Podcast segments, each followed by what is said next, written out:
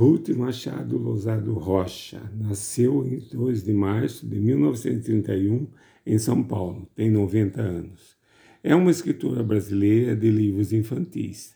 É membro da Academia Paulista de Letras desde 25 de outubro de 2007. Formou-se em Sociologia Política e começou a trabalhar como orientador educacional. No seu mundo, caracterizou-se pelos poemas infantis, como Toda criança no mundo deve ser bem protegida contra os rigores do tempo, contra os rigores da vida.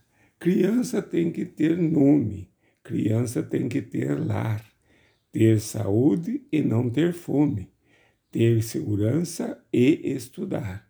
Não é questão de querer, nem questão de concordar. Os direitos da criança todos têm de respeitar tem direito à atenção, direito a não ter medo, direito a livros e a pão, direito de ter brinquedos.